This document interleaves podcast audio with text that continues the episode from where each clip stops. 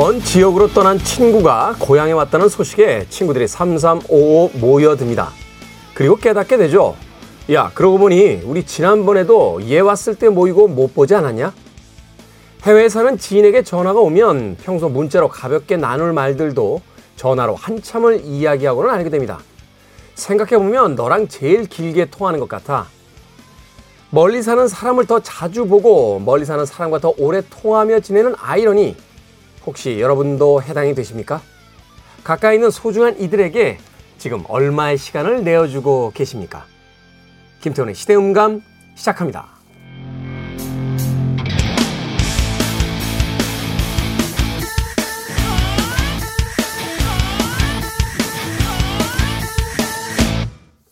그래도 주말은 온다. 시대를 읽는 음악 감상의 시대음감 김태훈입니다. 만나기 힘들고 통하기 어려운 상대와의 시간은 굉장히 귀하게 여기는 우리인데요. 막상 가까이 있는 사람들에겐 소홀해지기 마련이죠. 언제든지 마음대로 볼 수 있다. 또 언제든지 원한다면 찾아갈 수 있다. 하는 생각에 점점 순위가 뒤로 밀리다가 막상 가장 가까운 사람의 중요한 일들을 놓치고 사는 것은 아닌지 한 번쯤 생각해 보게 됩니다. 가정의 달이라고 불리는 5월, 뭐 5월에는 어린이날도 있고 어버이날도 있고 또 스승의 날도 있죠.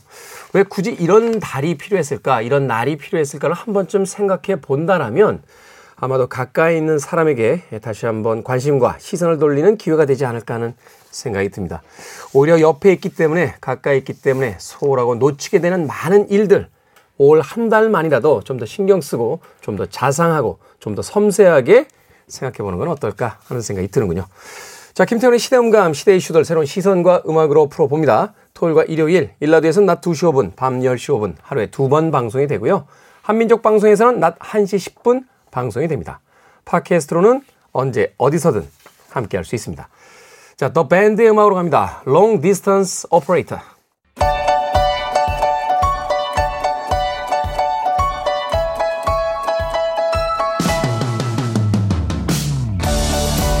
우리 시대의 좋은 뉴스와 나쁜 뉴스, 뉴스 Good and Bad, KBS 산업과학부의 정세배 기자 나오셨습니다. 안녕하세요.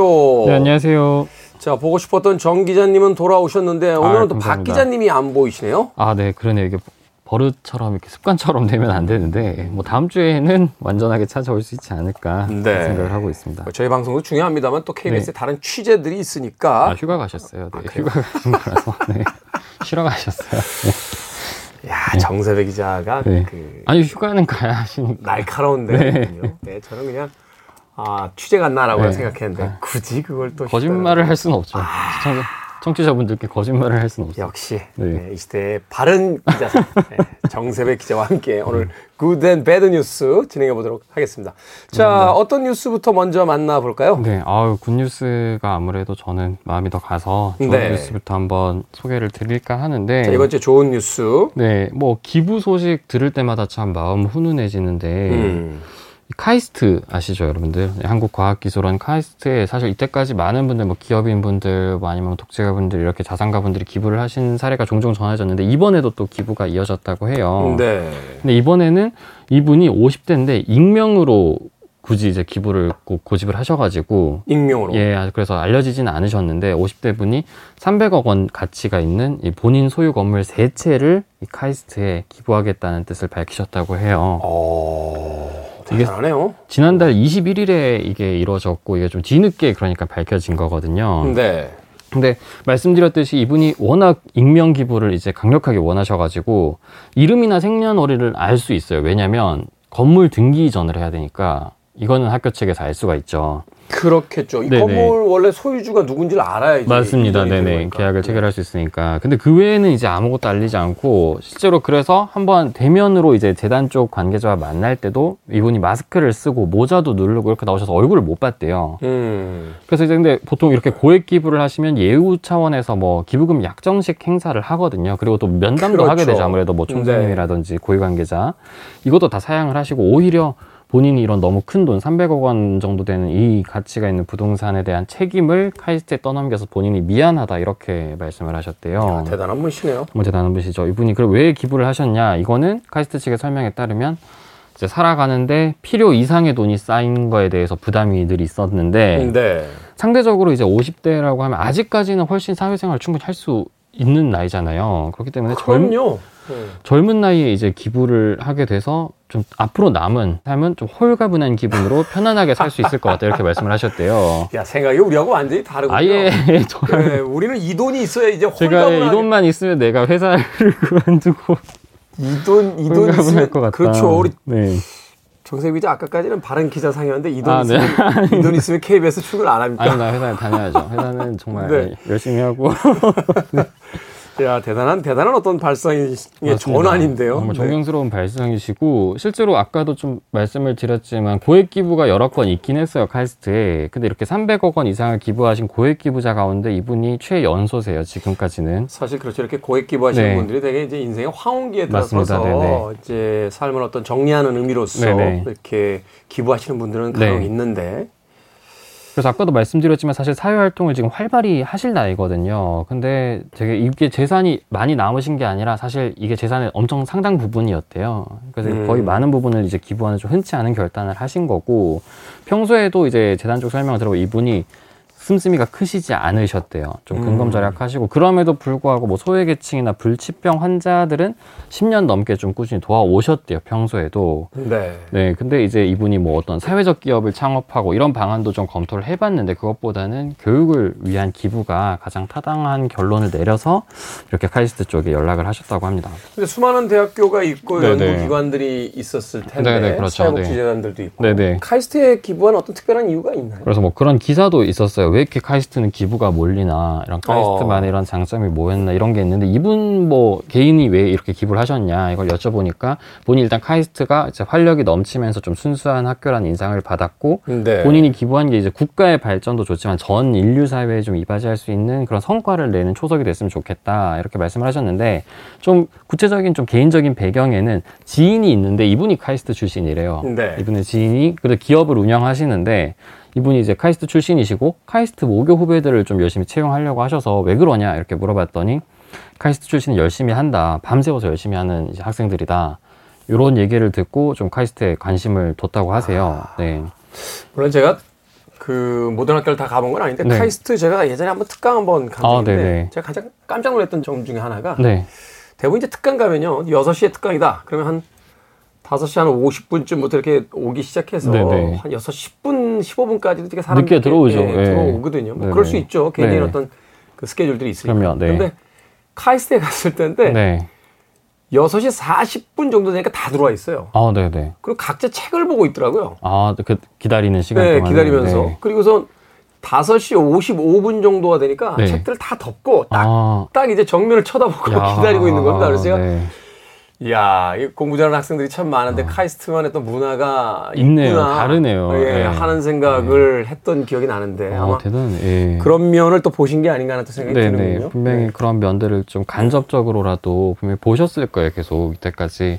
다만 좀 그래도 당부하신 게 있다면 좀 형편이 어려운 학생들 장학금으로 쓰였으면 좋겠고 이분이 네. 그리고 의과학이나 이제 바이오 분야에서 좀 연구 지원금으로 사용해달라. 아까 말씀하신 그런 취지죠. 전 인류 사회에 이바지할 수 있는 성과를 냈으면 좋겠다. 네. 그런 취지에서 좀 써달라 이런 부탁을 마지막으로 남기셨습니다. 그렇군요. 참 많은 분들이 이제 카이스트에다가 기부를 하고 또, 또 다른 뭐 대학이라든지 재단에도 네네. 기부를 하는데 가장 중요한 건 이분들의 어떤 정성과 성의가 아, 제대로 이제 네. 효과를 발휘하기 위해서 이 그 기부금에 대한 어떤 관리라든지 음. 또는 이 기부금을 통한 어떤 연구 성과가 나와야 되지 않나 하는 생각해 보게 되는군요. 그렇습니다. 아무튼 이런 선한 영향력이 이 우리 사회에 좀 많아졌으면 하는 생각.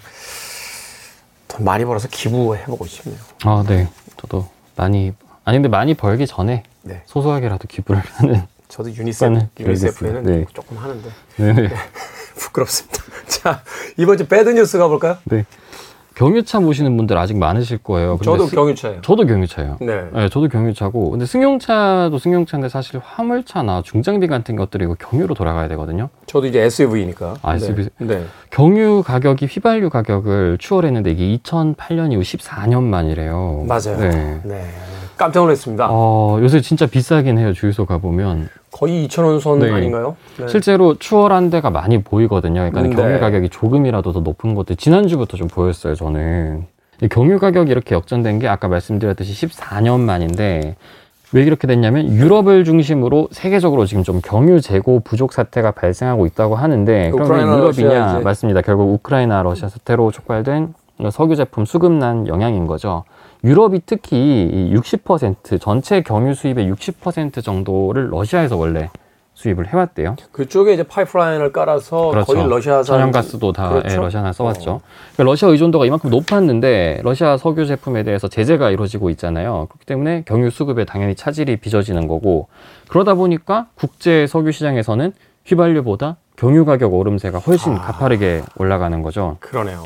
5월 첫째 주 기준으로 이제 국제 휘발유 가격이 연초 대비 50%가 올랐대요. 이것도 사실 엄청 50%요? 엄청나게 오른 거죠. 예, 연초 대비 5월 첫째 주니까 네 달 만에 50%가 오른 건데 엄청나네요. 경유 가격은 75.6%가 올랐다고 합니다. 그래서 훨씬 빠르게 오른 거죠. 예. 거의 두 배 가깝게 지금 오르고 그렇죠. 있다는 네. 이야기네요. 그렇기 때문에 이제 국내 경유 가격도 당연히 여기에 따라서 급등할 수밖에 없겠죠. 네. 그래서 정부가 사실 이번 달 1일부터 유류세 인하율을 좀 확대를 했어요. 그래서 이제 20%에서 30%까지 유류세를 더 인하를 했는데 물론 이게 좀 시차가 있고요. 반영되는데 근데 이런 조치에도 불구하고 이게 상승세를 막지는 못했다고 해요. 한 사흘 정도는 소폭 내리는 듯 하다가 이제 다시 오름세로 전환을 했고, 절대적인 가격 자체도 2008년 7월 이후에 이제 가장 높은 수준이고요. 원래 이제 경유차 타시는 분들, 뭐 휘발유차 타시는 분들도 아시겠지만, 통상적으로 한 200원 정도 저렴하잖아요, 휘발유보다. 그렇죠. 경유가 네. 사실은 이제 좀 저렴하다는 게 일반적 상식이잖아요. 그렇죠. 이때까지 상식이었죠. 저도 차를 타면서.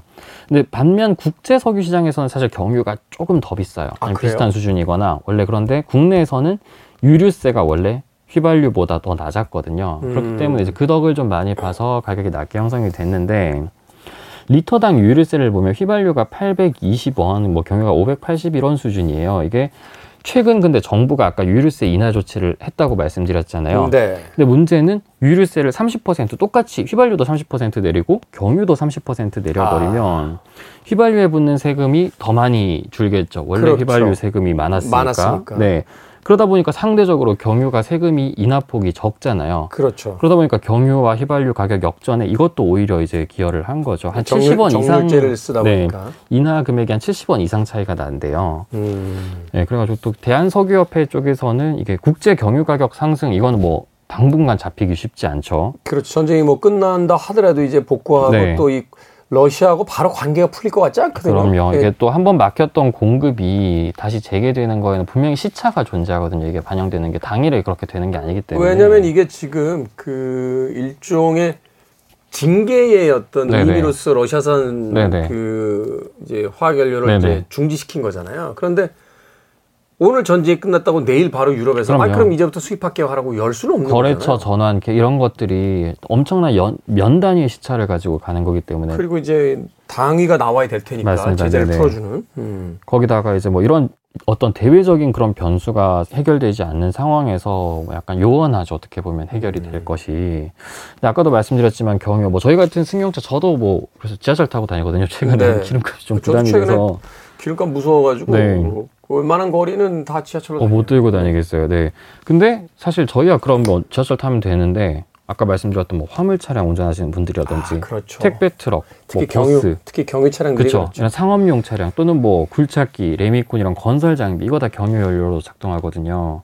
그럼 이분들한테 부담이 좀 가중될 수밖에 없죠.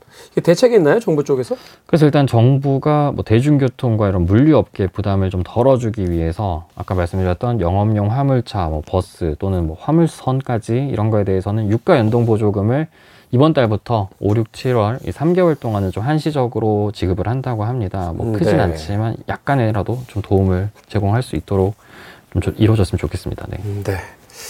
영업용 차량에는 이제 버스 같은 차량들 몰고 계신 분들 어, 이 정보에 좀 네. 귀 기울여 보시고 어떻게 또 그 보조금이 이제 지급이 되는지 예, 관심을 좀 갖고 지켜보시길 바라겠습니다.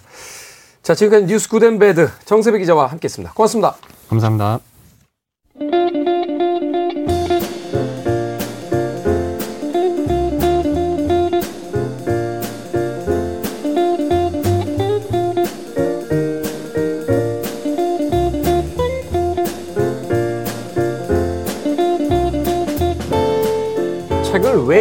왜 읽어야 하냐고 묻는 이들에게 소설가 김영하는 이렇게 답합니다. 남이 침범할 수 없는 내면을 갖기 위해서라고 생각해요. 선전, 사탕발림, 수준 낮은 플롯과 서사에 속지 않고 당하지 않고 살 수 있게 하죠. 그게 바로 책의 힘이 아닐까 생각합니다. 여러분들의 책을 읽는 이유는 무엇입니까? 우리 시대의 책 이야기, 책은 북. 정현주 작가님, 생선 작가님 두 분 나오셨습니다. 안녕하세요. 네, 안녕하세요. 자, 두 분은 책을 왜 읽어야 합니까? 라고 질문한다면 뭐라고 답을 하시겠습니까? 저는 자유롭기 위해서. 자유롭기 위해서. 어떤 의미죠? 편견과 무지로부터. 자유롭기 위해서. 네. 이야, 역시. 뭐 아는 게 많을수록 더 자유로워지는 것 같아요. 아는 게 많을수록 남의 이야기에 쉽게 휩쓸린다거나 또는 세상의 편견의 그 행동을 결정하지 않을 테니까. 네. 생선 작가님. 저 같은 경우에는 지적 허영심으로 책을 읽기 시작했는데요. 근데 생각해보니까 지적 허영심도 책을 에 있는 내용을 외울 수 있어야 기억하고 그래야 허영을 부릴 수 있는데 어디 가서 써먹을 수 있고. 네, 그저 같은 경우는 책을 덮으면 즉시 까먹어요. 그래서 지적 허영심으로 시작했다가 현재는 진짜 넘쳐나는 시간을 좀 더 품위 있게 보내기 위해서 네. 책을 읽고 있습니다. 우리 근데 태훈 DJ께서는 책을 많이 읽으시잖아요. 자독하시잖아요. 제가요? 네. 세상 사람들이 그렇게 그 잘못 오해하시는 분들이 계신데 저 그렇게 많이 읽지 않습니다. 아, 책 일주, 일주일에 한 두 권 보나요? 한 권, 두 권? 많이 네. 보는 건데. 많이 보는 건가요? 저희 전우 같은 경우는 책 코너를 진행하는데 한 달에 두세 권 읽거든요. 소개할 것만 읽거든요. 저는 항상 피디님을 볼 때마다 이야기하고 싶은 얘기가 있어요. 어떤 얘기입니까? 저 이상 소개할 책이 없다고. 코너를 바꾸면 안 될까요? 라고 하고 있는데 네. 예전에는 책을 빨리빨리 정말 습득하듯이 읽었거든요. 네. 근데 머릿속에 남는 게 없어가지고 건데. 네. 이제는 진짜 뭐 오- 소가 우물거리듯이 책을 좀 오래 읽는 취- 뭐라고 할까 그것도 버릇이 생겼어요. 그것도 좋죠. 책을 뭐 이렇게 빨리 읽어서. 저는 그리고 책을 한 권 읽으면 다음 책 읽을 때까지 중간에 약간 여백이 좀 있어야 돼요. 아, 어, 그래야 좀 좋다. 정, 정리가 되는 음, 상황이라. 우려내는 거랑 똑같잖아요. 차 우려내는 거랑. 아, 이건 좀 달라요. 아 그래요? 그냥 머리를 너무 많이 써가지고 좀 쉬어야 되는 건가? 전반전 끝나면 이제 잠깐 쉬고 후반전 들어가야 된다는 이야기죠. 아 저는 정현주 선배랑 가끔씩 카페 계실 때 찾아가는 적이 있, 있거든요. 연남동 쪽에서 이제 저 서점을 하시니까. 네, 근데 이제 정현주 선배 같은 거 책 읽기를 옆에서 보면 진짜 글자 하나 하나를 다 분해해가지고 음. 기억 니음 그런 완전히 그 분해해서 하나 하나 다시 재조립하듯이 읽- 읽으시더라고요. 음. 어, 그래서 대단하다는 생각이 들었어요.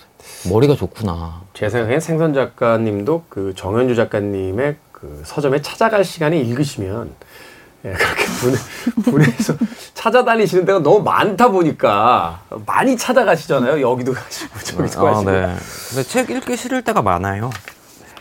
자, 책을 읽음으로써 자유로워지고 싶어하는 우리 정현주 작가와 책 코너를 위해서 어쩔 수 없이 책을 읽고 온 우리 생선 작가님 두 분의 책 이야기 들어보도록 하겠습니다.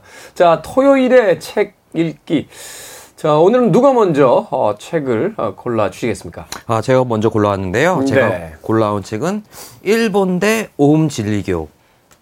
일본 versus 옴 진리교 이렇게 되네요. 일본 대 옴 진리교. 네, 부제는 일본 현대사의 전환점에 관한 기묘한 이야기라는 책인데요. 네. 어, 제목 그대로 옴 진리교에 관련된 책이에요. 옴 진리교. 네. 이 옴 진리교 한때 왜 그 일본 일본뿐만이 아니죠 전 세계를 떠들썩하게 했었죠. 그 살인가스를 네, 맞습니다. 그 지하철인가요? 거기서 이제 해가지고 많은 인명 사상자들이 났던 바로 그건가요? 네, 이 책의 시작은 음, 1995년 3월 20일 도쿄 지하철역에 뿌려진 살인가스 사건부터 시작해요. 네. 그래서 총 부상자가 6,300명, 그 다음에. 사망자가 13명, 이렇게 알려졌죠. 그 다음에 음. 그 다음 다음 날 이틀 후에 이제 좀 더 자세한 이야기들이 나왔는데 그게 이제 신흥 종교 오음 진리교가 벌인 이제 테러라고 이제 밝혀지면서 네. 일본은 비롯한 전 세계에 진짜 경각심을 일으키게 된 사건이었죠. 이 그것에 관련된 책인데 이 단순히 이 책은 오음 진리교가 벌인 사건에 대한 개요라든가 이야기들에 대한 책이 아니고요. 네. 과연 오음 진리교가 그 지하철에 뿌린 살인가스 테러에 대해서 일본 사회가 어떻게 대처했는가에 관련된 책이에요. 음. 그래서 저는 요새 들어 일본이 더 이상 이제 선진국이 아니다라는 이야기를 간혹 듣잖아요. 정치적으로도 그렇고 경제적으로도 그렇고. 사실은 이제 여러 가지 어떤 일본에 대한 새로운 평가들이 지금 나오고 있죠. 정확하게 맞는 말씀이신데요. 이제 정확한 이제 평가들이 이전만 해도 뭔가 미래 사회 하면 일본 사회를 이제 배경으로 많이 했는데 이제 그런 이제 코로나 시기가 이제 끝나고 나서부터는 뭔가 일본에 대한 이미지보다는 그에 비해서 우리나라에 대한 이미지가 훨씬 더 좋아지게 되면서 네. 진짜 예전에도 많이 비교 당- 당했지만 특히 코로나 이후에는 우리나라와 이제 일본이 가- 많이 비교가 되더라고요. 근데 이런 거 보면서 이제는 좀 일본을 우리가 전 세계적으로 우러러 보는 이제 그런 시선들이 있었는데 언젠가부터 일본을 우러러 보기보다는 걱정하는 시선들이 꽤 많았거든요. 아, 걱정하는 근데- 시선들이 있었다. 음, 근데 저는 이제 이 일본 대 오음 진리교 이 책을 읽으면서 과연 선진국이라는 거 나라는 어떻게 움직이는가에 대해서 이제 알게 되면서 아 이래서 일본이 그나마 선진국이라는 이야기를 들을 수 있었던 것이 일본 사회가 가지고 있는 물론 약점들도 많지만 강점들에 대해서 많이 쓰여져 있더라고요. 이 책은 또 특이하게 우리나라 이제 네티즌 나인이라는 분이 쓰신 거예요. 제가 네티즌 나인에 대한 정보는 많이 없더라고요. 근데 일본에서 공부를 하고 오랫동안 사신 분이고 아, 이게 이제 일본 분이 쓴 게 아니라 우리나라의 작가가 쓰신 거군요. 네, 르포 작가가 쓰신 건데, 어, 이걸 읽으면서 과연 우리나라에서 이런 사건이 일어났으면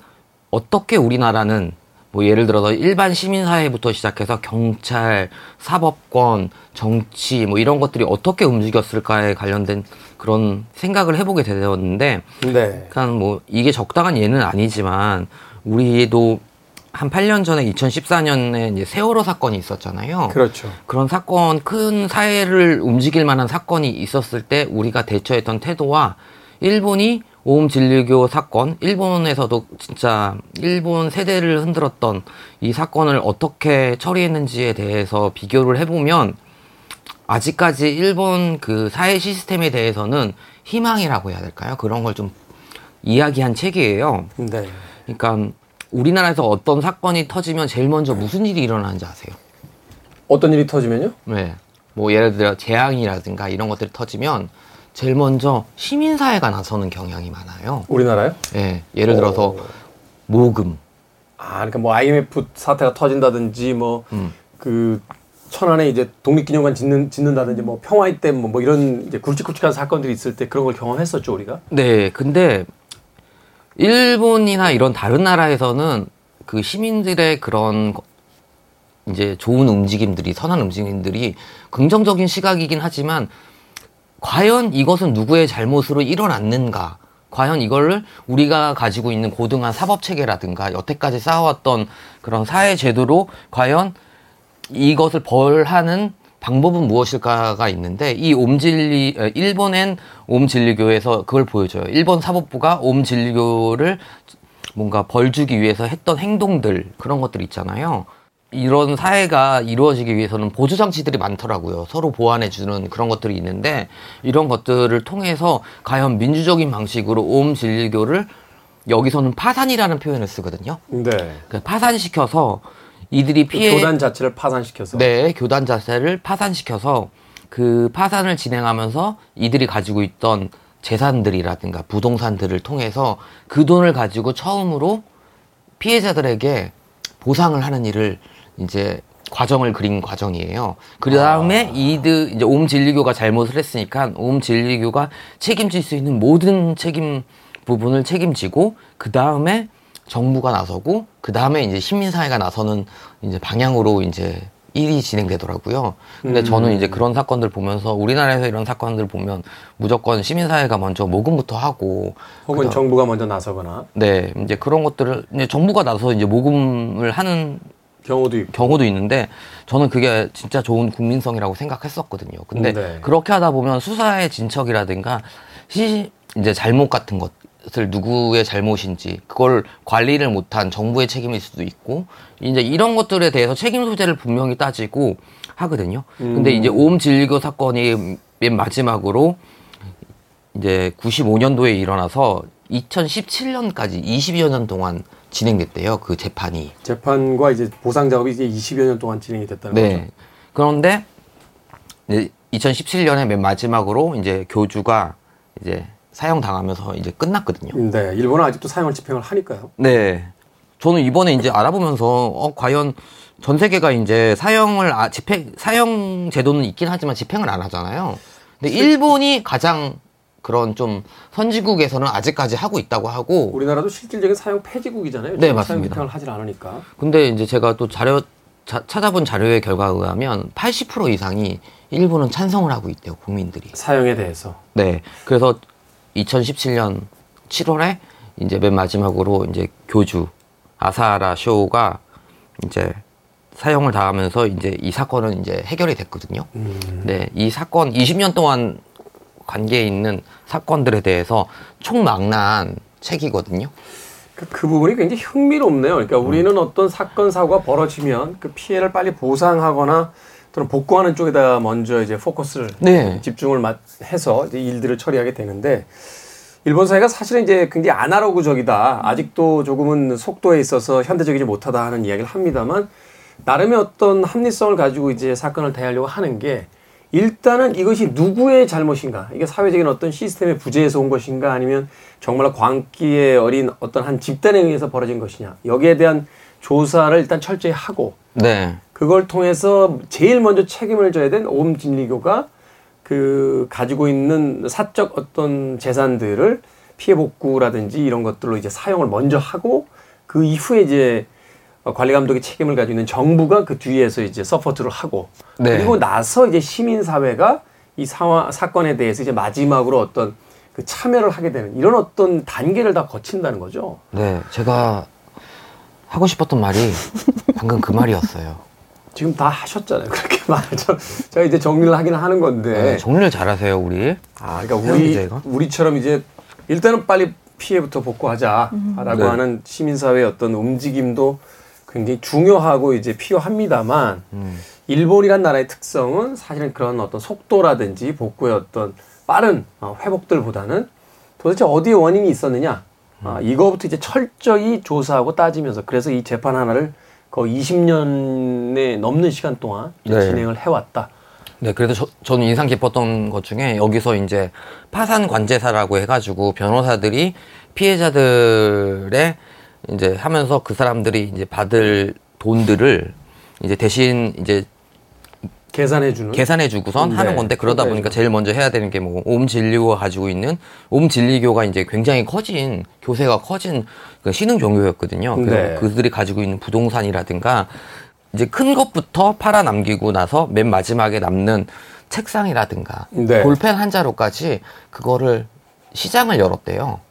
벼룩시장 같은 거를. 아, 그거 다 팔았다. 네, 하나도 그래서- 남김없이. 1엔까지도 다 팔겠다. 다시는 이런 일을 벌이지 못하도록 완전히 이제 없애버리겠다. 뿌리를 뽑아버리겠다라는 각오로 이제 했던 일렬의 사건들을 이제 쫙 하는 거거든요. 그러니까 오음 진리교 이 사건에 대한 책이 아니고 어떤 큰 나라 전체에 영향을 끼친 사건을 어떻게 일본 정부나 일본 사회 시스템으로 해결할 수 있는지를 보여주는 책입니다. 이 책은.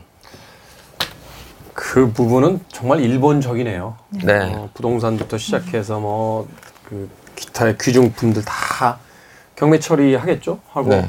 나중엔 뭐 책상, 의자, 볼펜 한 자루까지도 네. 하나 남김없이 이 옴진리교와 관련된 물건들은 다 처분함으로써 음. 어, 사회 어떤 악행을 저지른 단체가 있다라면 아예 말하자면 이제 존재 자체를 없애버리는 거잖아요. 흔적조차 어? 없게 무섭다는 생각이.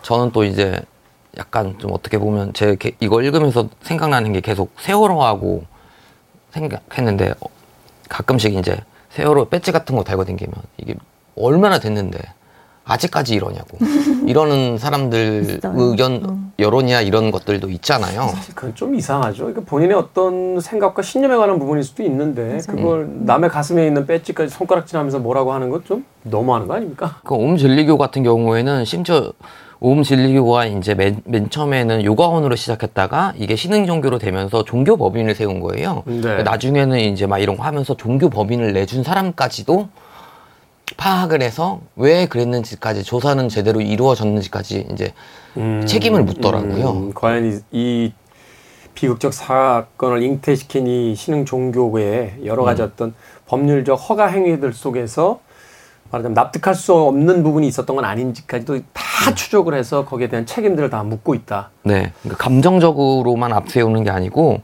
우리가 가지고 있는 사회 시스템으로 한 사건을 이제 철저히 분해하고 용서를 이제 하는 그런 과정을 담은 책이라 좀 여름날에 읽기는 좀 무겁지 그거는 않을까요? 참, 그거는 참 의미심장하네요. 우리의 네. 어떤 비극적 상황이 올 때마다 책임지는 사람이 없는 그런 어떤 음, 문화들이 있어서 정말 네. 답답하고 안타깝고 화가 나던 그런 순간들이 있는데 생선 작가 오늘 책 잘 골라온 것 같아요. 그래. 네, 의식이 있습니다. 자, 일본 내 호음진리교 생선 작가의 추천책으로 읽어봤고요. 자, 그럼 정현주 작가님 어떤 책 추천해 주시겠습니까? 네, 저는 전쟁 일기 우크라이나의 눈물이라는 책을 가지고 왔어요. 전쟁 일기. 네, 이제 토요일 주제를 생선자가 정해서 보내셔가지고 네. 네.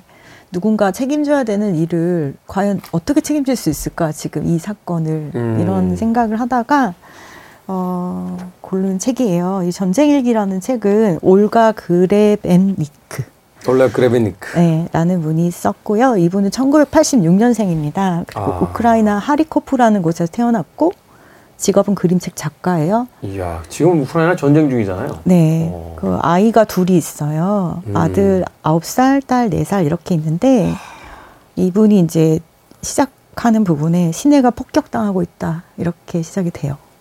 그러니까 이분이 그냥 일상을 이렇게 살고 있었던 거예요. 근데 갑자기 전쟁을 한다고 하더니 폭격이 막 떨어지는 거예요. 자기가 살고 있는 곳에. 지금도 전쟁이 계속되고 있습니다만 어떻게 21세기에 이런 일이 벌어지죠? 그러니까요. 어. 그래서 이분이 가장 먼저 한 일이 이거예요. 자기 아이들을 데려다가 팔에 매직으로 이름, 생년월일, 사는 곳을 적어줘요. 엄마. 전화번호하고. 음. 그렇죠. 전쟁이 일어나면 이제 제일 먼저 걱정되는 것이 이제 부모 사망 시 혹은 그 전쟁의 어떤 혼란 속에서 아이들, 가족들이 이제 헤어지게 되는 경우들이 많이 생기니까. 네. 네. 그래서 이제 그런 경험들을 다 그림으로 그렸어요. 그림으로 그려서 본인 홈페이지가 있거든요. 블로그 같은 거. 네. 거기다 계속 이 사진과 글을 올렸는데 이 사람 원래 그림을 굉장히 잘 그리고 이 사람이 사파를 그린 책들은 우크라이나에서 다 베스트셀러가 되었어요. 네. 세계적으로도 활동을 하고 있는 사람인데 어, 색을 쓸 수 없잖아요. 그렇죠. 네, 전쟁의 한복판에서. 네, 거의 크로키 수준으로 이제 그려서 블로그에 계속 올리고 있었고 그거를 본 한국 분이 어, 우리나라 출판사에 제보를 한 거예요. 음. 이런 이런 게 올라오고 있는데 너무 마음이 아프고 우리가 좀 알아야 될 것 같아. 그래서 한국 출판사 대표가 이쪽으로 이제 연락을 해가지고 네. 사진을 다 받은 거죠. 이제 스캐너가 움직일 수 없는 상황이니까 사진으로 받아서 이제 그걸 보정 봐가지고 굉장히 급하게 책을 받고 한 달도 그 그림을 받고 한 2주 후 정도에 책이 나왔다고 해요. 음, 네. 그리고 이 책의 이제 수익금들은 다 우크라이나를 돕는 데 쓰이고 있거든요. 어, 처음에 이제 폭격을 당하고 그래서 이 사람이 어, 이 상황에서 내가 할 수 있는 일은 무엇이? 라고 생각했을 때 그림을 그리는 것밖에는 없는 거예요. 음. 본인이. 그래서 나는 그림을 그린다. 그리고 나는 일기를 쓸 거다. 이것은 다큐멘터리 일기장이 될 것이다. 라고 이제 생각을 해요. 처음에는 너무 두려웠던 거예요. 폭격이 떨어지니까. 네. 근데 그림을 그리기 시작하면서 한결 덜 두려워졌다고 해요. 자기의 상황과 본인들이 이제 느끼는 것들을 세상에 이야기할 수 있는 통로를 찾은 다음부터는 음. 음 그래서 우리가 흔히 말하는 이제 펜이 가진 힘을 보여주는 책인데 네. 또 그림이 그 와중에도 참 멋있어요. 아름답네요. 네, 아. 그림이 굉장히 좋고요. 어, 이분은 이제 아파트에 살고 있었거든요. 네. 그 폭격이 떨어지니까 지하 대피소로 대피를 하는데 어, 뭐 노인들부터 아이들까지 모두 지하로 내려가요. 지하 대피소에는 뭐 딱히 뭐가 없어요. 그러니까 전기가 없으면 랜턴을 사용해야 되고 침대가 없어가지고 문짝을 뜯어다가 매트리스 이제 집에서 갖고 내려와가지고 거기다 침대를 만들고 네. 이런 과정들이 나오거든요. 근데 문제는 엘리베이터가 다니지 않으니까 할아버지 할머니들은 내려갔다 올라갔다를 할 수가 없는 거예요. 그렇죠. 네, 그래서 폭격이 끝나면 집에 올라가서 이제 통조림이나 먹을 것들을 갖고 내려오고 이런 일이 반복이 되는데 이분의 가족은 어 이분뿐 아니라 이제 이분의 엄마와 외조부 외조모가 계세요. 그분들 너무 나이가 많으니까 내려올 수가 없는 거예요. 음. 그래서 그냥 자기들은 그냥 집에 있겠다. 차라리 언제 죽을지 몰라도. 그 그래서 오르락내리락 하는 것 자체가 일단 너무 힘이 들고 하니까. 네, 집이 막 9층 이러니까 오르락내리락을 못 해요. 그래서 거기에 이제 어른들이 계신 상태에서 지하에서 생활을 하게 돼요. 근데 이분이 이제 그림을 그리는 사람이니까 제가 굉장히 뭉클했던 부분이 이건데 어, 이분이 분필을 갖고 지하로 내려왔어요. 음. 그림 도구들을. 그래서 아이들이 그림을 그려요, 거기다가. 벽에다가. 네, 근데 지하 벽에다가 이렇게 막 암벽화라고 할 만한 것들을 그렸다라는 장면이 있는데 아이들이 이렇게 막 동물들을 벽에다 막 그려놓고 거기다가 평화라고 쓰는 거예요. 폭격 소리가 막 울리는 가운데도 네. 아이들이 평화라고 쓰는 모습을 바라보는 이제 엄마의 마음 그런 이야기들이 적혀 있고 딱 일주일간의 기록이거든요. 폭격이 떨어지고 일주일 사이에 일주일 생긴 일. 동안. 네, 그거를 올렸는데 이렇게 굉장히 얇은 책 한 권이에요. 근데 처음에 이분이 이제 썼을 때 전쟁 전 우리의 삶은 마치 작은 정원 같았다라고 얘기해요. 음. 그리고 이 사건이 일어나기 바로 전날 밤에 자기들은 천 개의 꿈에 대해서 이야기했다 이렇게 표현하거든요. 아이들이랑 우리 이제 이렇게 지내자 뭐 이런 이런 거 해보자 이런 얘기를 하고 맛있는 거 먹고 잤는데 다음날 완전히 다른 세상이 되어 버린 거죠. 참 정적인 문제가 있다고 합니다만 일상을 살아갔던 시민들 음. 그 작가의 이야기를 지금 그 인용해 주셨습니다만 작은 정원 그 정돈되어 있고 작지만 아주 아름다운 평화로운 그 정원이었던 일상이 네. 누가 알았겠어요 갑자기 로켓가 아파트 단지에 떨어지고 네, 실제로 막 자기네 건물이 폭격을 맞았고 흔들리고 했다고 적혀 있고요. 그리고 딱 일주일간의 기록인데 그 일주일이 너무나 많은 일이 일어나요. 어, 이게 그 또 사람이라는 게 또 금방 어떤 상황에 적응되는 부분도 있잖아요. 그렇죠 며칠이 지나니까 아이들은 밖에 나가고 싶잖아요. 아이들은 이제 전쟁의 위험을 모르니까 네. 폭격이 잠깐 멈춘 사이에 아이가 고양이가 지나가는 걸 보고 따라 나간 거예요. 음. 근데 이렇게 대문 이 창살 틈 같은 게 있는데 그 사이로 밖으로 나갔는데 폭격이 떨어지기 시작한 거예요. 그래서 엄마는 못 나가잖아요. 엄마는 덩치가 있고 아이는 그 좁은 층으로 못 작으니까. 나가니까 네, 그래서 아이를 막 불러서 아이가 막 뛰어오는 그 장면도 그림으로 그렸는데 얼마나 심장이 그 뛰면서 그 그러니까요. 불안하겠어요. 네, 그래서 제가 이 책의 장점 가장 큰 힘은 우리는 상상하지 못하는 일상, 이- 그 보통 사람들의 이야기들을 우리에게 되게 잘 전달해주고 있다는 점인 것 같은데 결국 이분은 그래서 이제 아이들을 지키기 위해서 떠나요. 자기 부모를 버려야 되는 상황이 된 거죠. 아, 그래서- 9층에 있는 그 부모들은 내려올 수가 없으니까. 네, 네. 그래서 엄마는 자기 엄마 아빠를 지키기 위해서 여기 남았지만 나는 나의 아이들을 지키기 위해서 여기 떠나야 된다. 그런 구절이 나오고 근데 더 슬픈 건 남편이 있잖아요. 그렇죠. 남편은 이제 계엄령이 떨어졌기 때문에 우크라이나 밖으로 나갈 수가 없어요. 아, 그래서 남편이 이 사람이 이제 그 폴란드로 넘어가는데 폴란드로 넘어갈 때 그 국경까지 딱 데려다주고 이 남편이 이제 갈 수가 없는 상황인 거죠. 음. 남자들은 이제 군 동원령이 떨어졌으니까. 네. 네. 그래서 이제 혼자 이렇게 갔어요. 그래서 지금은 이제 루마니아에 머물고 있다고 하는데 그 피난민들 그 난민 대피소에 이 사람이 지금 머물고 있었단 말이에요. 그 물자도 부족하고 참 얼마나 그 삶이 네. 쉽지 않겠습니까? 그러니까 이 사람이 적은 글에 뭐가 있냐면 일주일 전만 해도 나는 난민을 돕는 사람이었는데 음. 지금은 난민이 되어버렸다. 그리고 이제 기차를 타고 가는 와중에 사람들 다 난리일 거 아니에요. 근데 주로 이제 어린이들 먼저 구해하려고 어린이들을 먼저 태우니까 아이들과 엄마들이 많이 기차를 타고 있었거든요. 네. 근데 어떤 엄마가 계속 종이를 찢어가지고 뭐를 하- 쓰고 찍고 쓰고 찍고를 반복하는 거예요. 그래서 이 친, 이 분이 뭘 하는 건가 이렇게 지켜봤더니 아이의 모든 주머니에 엄마의 이름, 음. 주소, 전화번호를 적어서 혹. 예, 음. 혹시라도 잃어버릴까봐 모든 주머니에 그걸 넣어주는 장면을 보고 있어요.